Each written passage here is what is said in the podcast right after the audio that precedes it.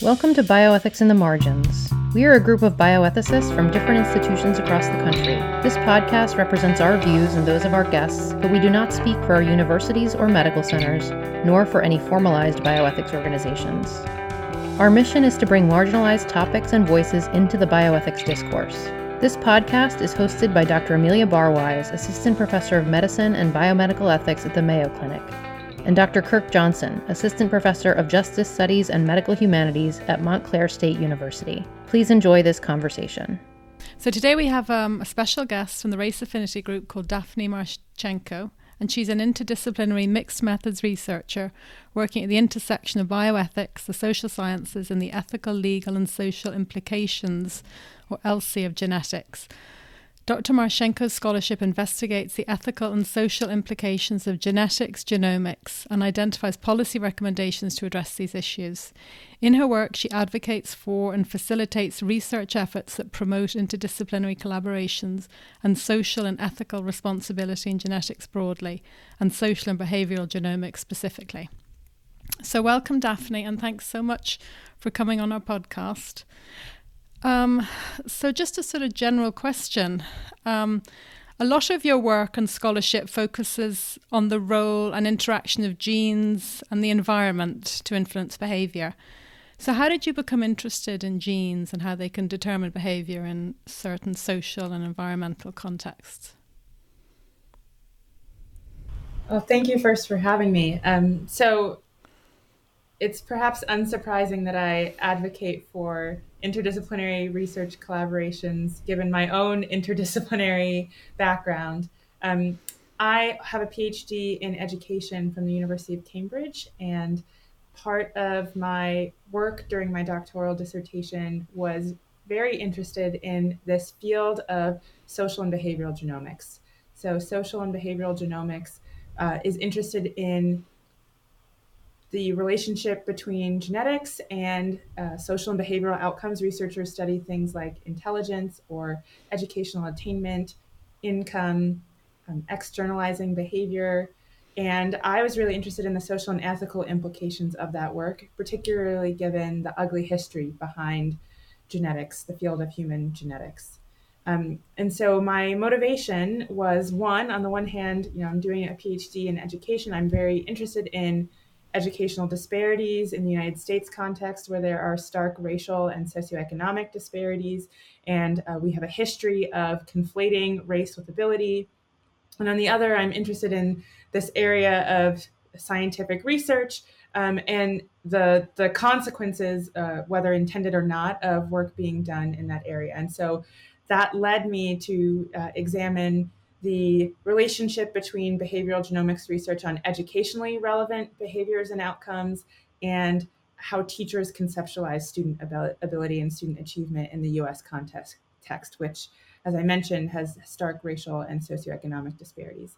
So, um, my foray into the field of genetics was really motivated by wanting to understand and unpack some of the social and ethical consequences of genomics research done on controversial areas like intelligence or um, educational attainment or income. So, why are genes in the context of behavior such a challenging topic? Can you go into that a little bit more, maybe? Well, I think if I had the clean cut answer to that question, I would be out of a job. part of part of what I do is trying to unpack that controversy and understand the polarization around genomic research on human behavior.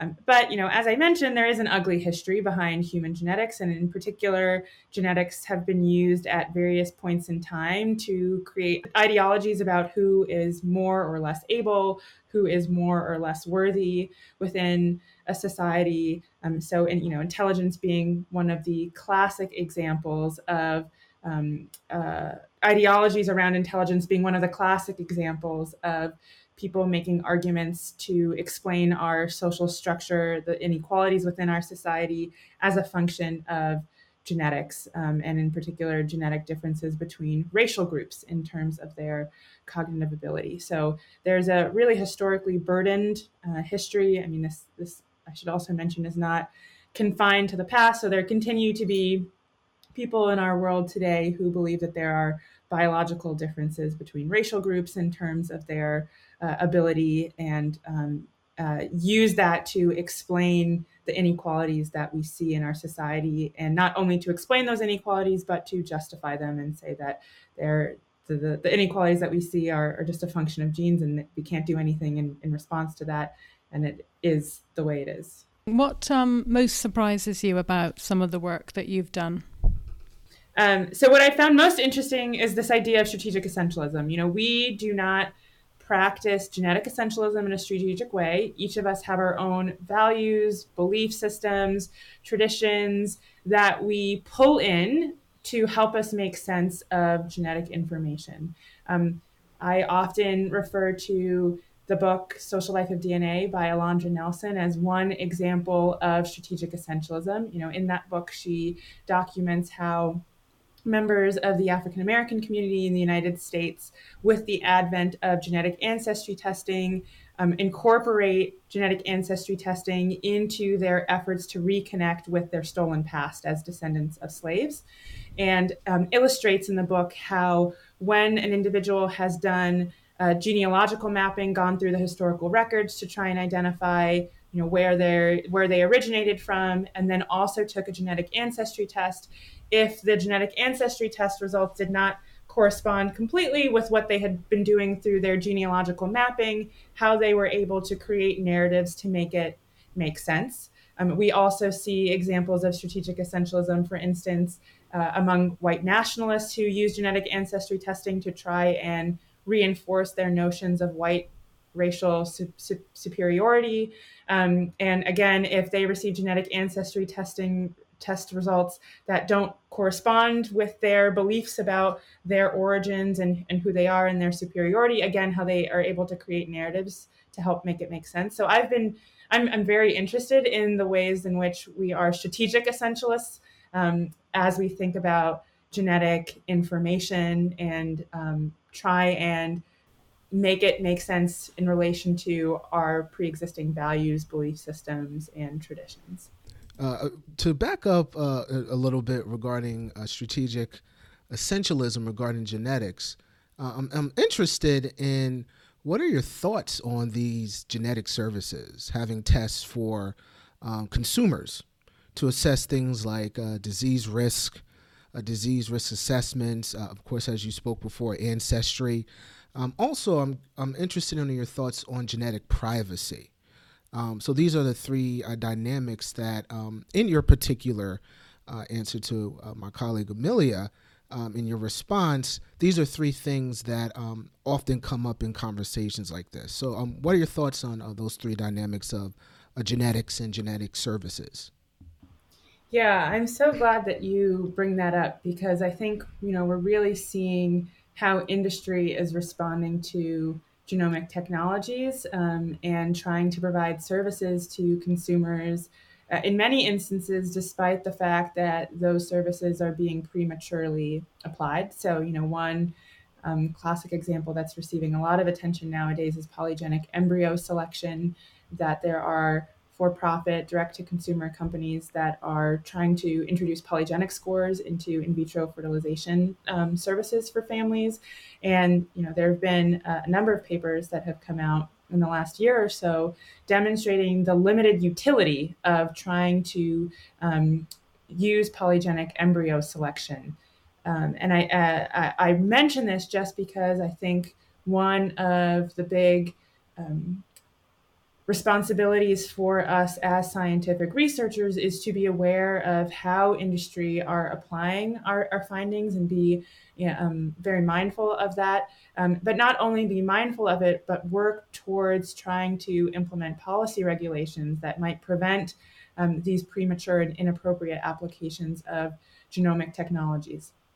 Another thing that I think is worth uh, mentioning here that's, that's of interest is some of the scholarship trying to assess the psychosocial impacts of receiving a uh, direct to consumer genetic test result. So there are companies today where individuals can go right now and try and, uh, and receive uh, genetic test results or their purported genetic test results for things like educational attainment or intelligence Um, there are, of course, uh, more superfluous ones like aversion to cilantro or whether or not your earlobe uh, is attached. But you know, there is literature looking at the potentially negative psychosocial impacts of receiving a polygenic score for something like educational attainment and how that might affect your sense of self-esteem or confidence. Um, so, you know, there are both the the um, industry applications of genomic technologies and also how those might be received by members of, of the public, especially given, as I've said,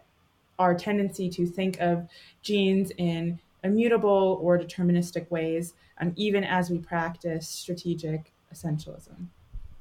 Hmm, interesting. Um, my follow up question to that, because um, obviously you're talking about genetic ideologies, and obviously it's, it's eugenics. And eugenics um, obviously is, is connected to the Holocaust. And as we are continuing to understand our history, that they got that from us, right? They got that from the historical precedents of the scientific and medical community in America. And, and a lot of these particular um, things that we said, oh, you know, that's horrible, and you know, that was old school thinking, as you stated previously, is still current, um, unfortunately, especially with the um, understandings of genetic technologies. And for example, we all have heard about designer babies, but I'm interested to, see what is your thought uh, about superhumans, right? Is there a thin line between genetic technologies for treatment versus enhancement? Uh, what are your thoughts on that? Well, that's a really big question. Um, you know, so I, I, guess I would say a couple of things. The first is that uh, our scientific research does not operate in a vacuum. And I think it's unfortunate that um, at some point in the, the process of us deciding, you know, what the scientific method is, what the scientific process is, how we train people to become scientific researchers, that we've decided that it is appropriate to strip the context, to divorce the person who becomes the scientist from their lived experiences that may have led them to become a scientist in the first place. And uh, I mention that because I think in order for us to really respond to um, uses and applications of genetic technologies and, and other scientific advancements, um, we need to be aware of the fact that all of us, as members of the research enterprise, carry with us lived experiences and histories that are motivating the work that we do and that the work that and and that the work we do um, is not uh, something that has come to be in, in, this vacuum divorced from the historical the social the economic and the political context. So um, uh, all of that i think is to say that when we talk about this idea of enhancement it can be a very polarizing question. And we need to understand that even if we think we are talking about or answering the same question, there are different groups of people, different orientations that that may be approaching that question not only in a different way, but ask actually asking a different question, um, even even if uh, it seems that we're all on the same page um, in what we're discussing. So, you know, I'm not I'm not sure if I can offer you a direct answer to this question of um, of enhancement moving towards you know superhuman. I think that that's a very long-standing question within the field of bioethics and and people have um, you know different orientations around what they think it means to be an authentic human being in the first place. Um, what i do think is that we need to do a better job of bringing empathy into the scientific process. And part of bringing empathy into the scientific process means us being aware of our own positionality and our own um, lived experiences that may be influencing how we respond to certain questions. Um, I suppose, kind of building off that, you've you've mentioned that people approach questions differently. They have different questions. They have different values. So how they interpret what the implications of what they're doing are um, you know, vary widely depending on the field and the person as well and their lived experience. So um, I read your paper about adversarial collaboration. um, and how this is a good solution for trying to bring people together that have different views, come from different scientific backgrounds, use different methodologies, etc. So, can you describe your experience as being involved with this um, and tell us how it can help for people to sort of collect around these issues and try and move move forward with policies and um, you know preventing harm so when i first started work or became interested in the field of social and behavioral genomics i was a bit disheartened to see all the polarization that occurs around um, you know whether we should or should not do this work research in this area how we should or should not do research in this area. And it's not because the polarization existed in the first place but it was more so because i felt that we were talking past rather than with each other and the consequence or a potential consequence of, of not being in dialogue with each other is uh, you know as we've spoken about earlier industry applications of genomic technologies that may be premature or inappropriate. And um, so I became really interested in trying to think through how can we celebrate the disagreements that we have um, within the research enterprise about something as controversial as social and behavioral genomics. Um, the thinking there being, you know, if we are unwilling to come together with those that we disagree with and really try and understand the nature of those disagreements and mapping the, the, the, those disagreements and the different trade-offs that we might each make in answering a research question that we weren't going to be able to genuinely respond to um, inappropriate uses of the research uh, being produced so that has been some of the motivation leading me to work in collaboration with others to think about different frameworks for celebrating dis- disagreement. Adversarial collaboration is one potential framework for celebrating disagreement. It originally emerged in behavioral economics. Daniel Kahneman, who is a Nobel laureate, is considered to be um, the the person to coin the term adversarial collaboration. But uh, originally, it was meant as a way to resolve uh, disputes between researchers who um, had a dispute around an empirical question. Uh, so, in the classic adversarial collaborative model, you might have two parties who have a disagreement over an empirical question, who instead of resorting to the traditional critique, reply, rejoinder format, would come together to embark on a joint research effort.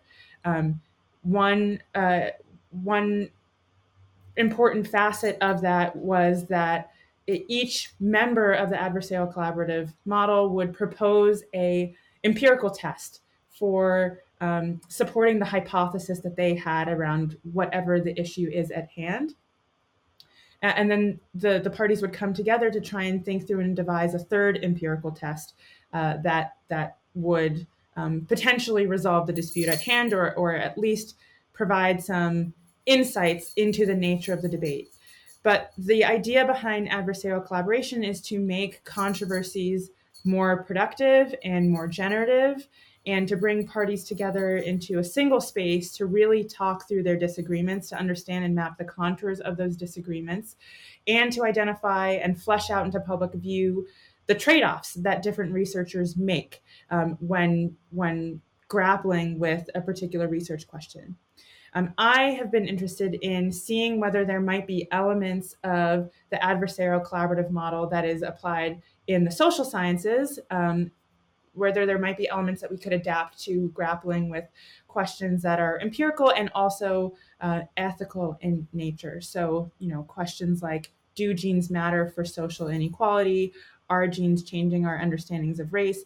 These are very polarizing questions. Um, and I think also really uh, um, important questions for us to try and understand the different orientations around it. Um, if we if we want to be able to productively respond to you know racial essentialism uh, people's tendency to think of race uh, or or the belief that some people hold that race is a biological category that divides people into discrete groups. Um, and so I've been uh, I've been part of some adversarial collaborative efforts to really try and, and understand um, some of the controversies and, and hearts of disagreements around questions that are concerned with social and behavioral genomics specifically. Um, but uh, I believe, you know, more than assigning a single uh, label to what it is that I'm trying to advocate for, I think the piece that you reference in human genetics and genomic advances is really making the case that we need to do a better job of celebrating the disagreements that we have and to take the pressure to achieve consensus off the table um, because consensus may prevent us from coming into dialogue with each other if we feel that we're going to have to compromise our views or positions in some way. Um, adversarial collaboration is really about trying to capture and understand what those views and positions are. I think this is going to be something that's very familiar to those who are in bioethics. I don't think that you know what I'm proposing is something radically novel from the perspective of trying to um, understand what the different orientations are uh, towards a, a, particular issue. Um, but I do think that um, we need to be a bit more uh, intentional about thinking through why and how to bring together those who hold disagreements within our field. Great. Um, yeah, I mean, I think it sounds fascinating and a good way to move forward with some of these issues. Another approach that you've written about is kind of um, trying to make information more available to the public so they can understand um, genomics results. Um, so you've been involved also in developing a sort of repository of frequently asked questions for people to make sense of some of the findings if they've had GWAS studies done. Um, can you speak a little bit more about that and the importance, again, of educating the public um, on these on these issues? So, in 2013, the SSGAC or Social Sciences Genetic Association Consortium, which is an interdisciplinary group of researchers interested in trying to integrate genomic data into the social sciences, uh, issued the first genome wide association study on educational attainment. And accompanying that genome wide association study was a frequently asked questions document. The motivation behind that FAQ document being the desire to try and prevent the misinterpretation or misapplication of um, of that genome-wide association study on educational attainment. Um, since that first FAQ document in 2013, we have seen a rise in the number of, of frequently asked question documents that accompany genome-wide association studies on human behavior. And alongside my colleagues, Lucas Matthews, who's at Columbia University and the Hastings Center, Sam Trejo, who's at Princeton University, and Ben Domingue, who's at Stanford University, um, we decided to collate all of these FAQs into a single location, which is graciously hosted by the Hastings Center, a bioethics institute in Garrison, New York.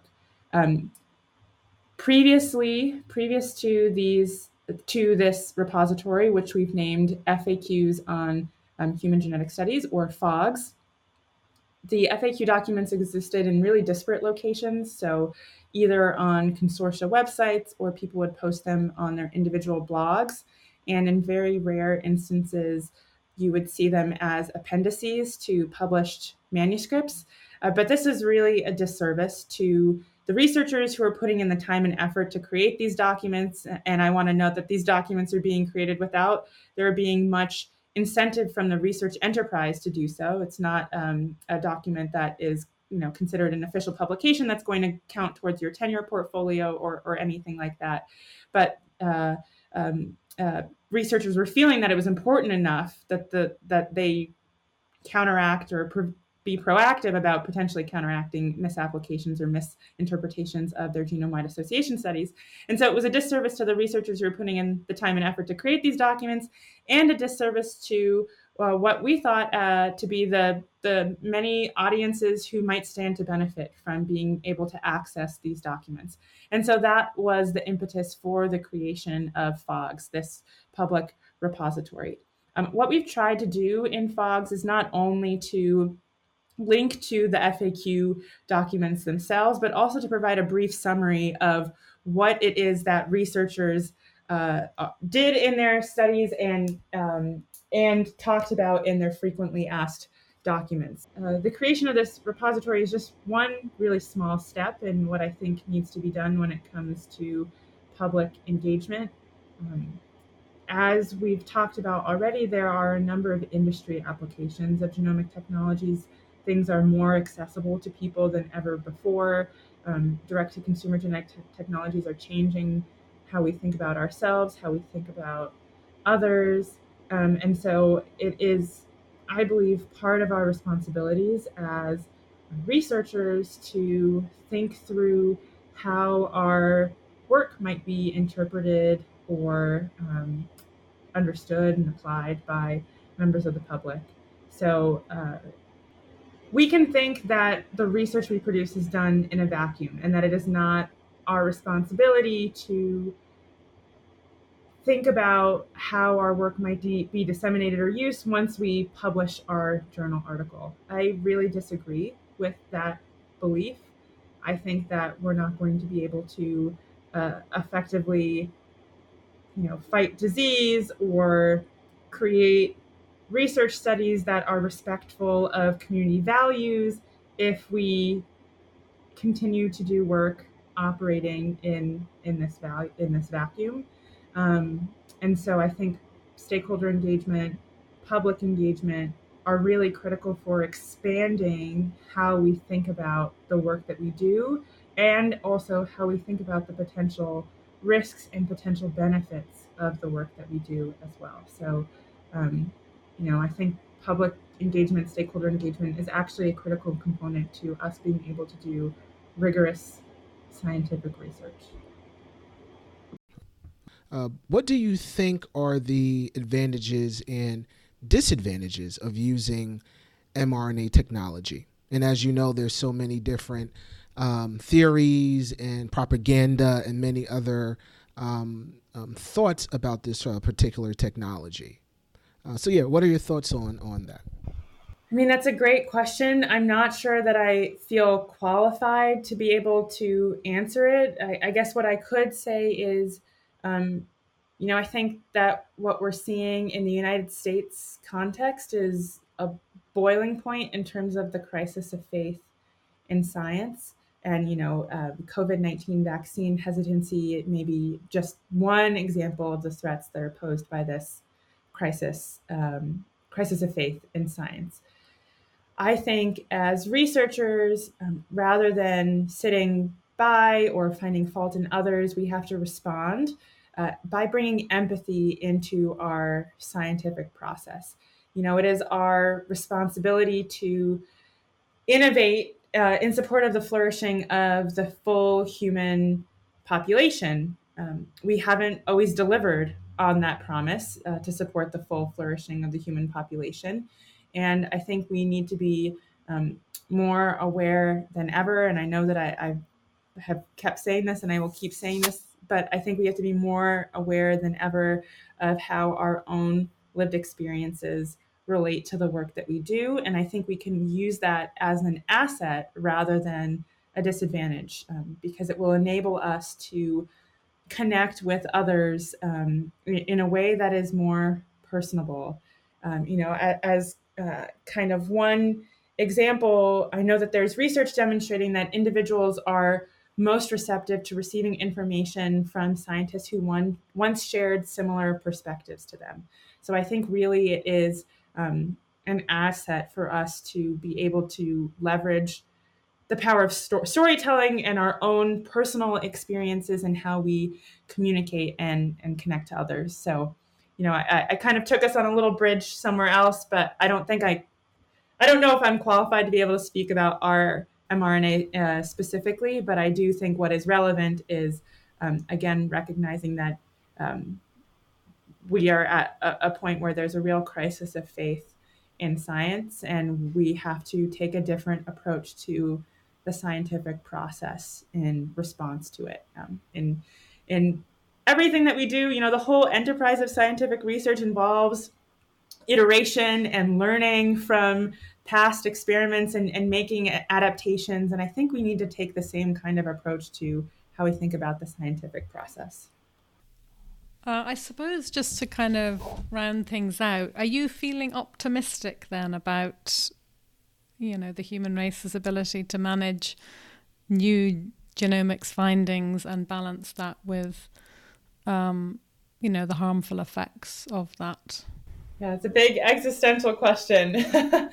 I mean, I think that we are really good at being very creative and um, and that creativity may transform to premature applications in industry as people are trying to make a profit but it also can translate to how we respond to those premature applications and uses and so i am optimistic in the sense that um, we have a lot of ingenuity about us, a lot of creativity, and how we can respond to things. And I think that there are a lot of really amazing people out there who are taking the, their the job of um, ensuring social and ethical responsibility in research in genomics and in scientific research broadly very seriously. Uh, and it is really humbling for me as an early career scholar to see so many people paving paving the way for that work. So, uh, uh, Daphne, is genetics destiny? And how do epigenetics shape individual and communal health outcomes, um, and as well as research outcomes? Uh, as of course, epigenetics is a very uh, fluid type of uh, of study? So I think the first part of your question is maybe the easiest one that you've asked me all day. Genetics are not destiny. all right, cool.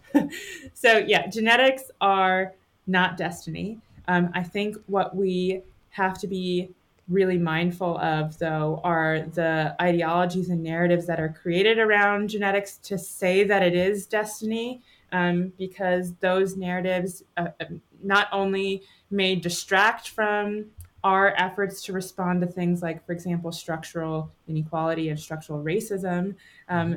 but they may actually exacerbate those kinds of things. And so I think it's really um, uh, important for us to recognize um, not only that genes aren't destiny, but that there are narratives out there that say that genes are destiny, which have real impacts and consequences for how we think about ourselves, how we think about others, um, and how we respond to the inequalities and injustices that are within there within our society.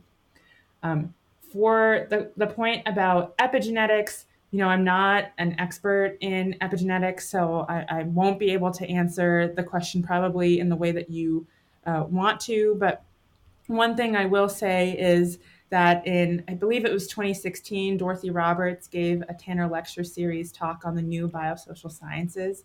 And she spoke a little bit about epigenetics uh, in that talk. And I think one thing that she said that really resonates with me is um, on the one hand, it may be very powerful for us to be able to show the physiological impacts of experiencing something like racism. Um, on the other hand, we have to be very mindful not to try and solve the problem by turning to back on the individual and trying to, you know, develop a drug or um, or or some sort of reaction to the physiological processes. Um, instead, we need to be looking to the structure that generated that physiological response in the first place. Um, and so, you know, as much as something uh, an area like epigenetics might be helpful in in showing um, you know the real impact of the environment on someone's health and well-being we also need to make sure that we're focused on trying to reform and respond to that environment rather than trying to find solutions that are at the individual level um, because that will that will take away the accountability that we have to respond to something like structural inequality. Thank you for listening to another great conversation on bioethics in the margins. This podcast is hosted by amelia barwise and kirk johnson. Our producer is elizabeth chung. Our editor is nicole strand. Our theme music was written and produced by Pablo Quartas and we are grateful for the assistance of Wendy Jiang and Benjamin Foster. Join us again next time.